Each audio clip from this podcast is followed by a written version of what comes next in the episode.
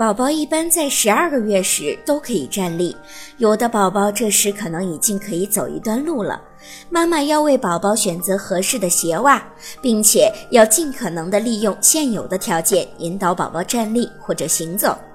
宝宝在初学站立时需要有所依靠，妈妈可以为宝宝创造条件。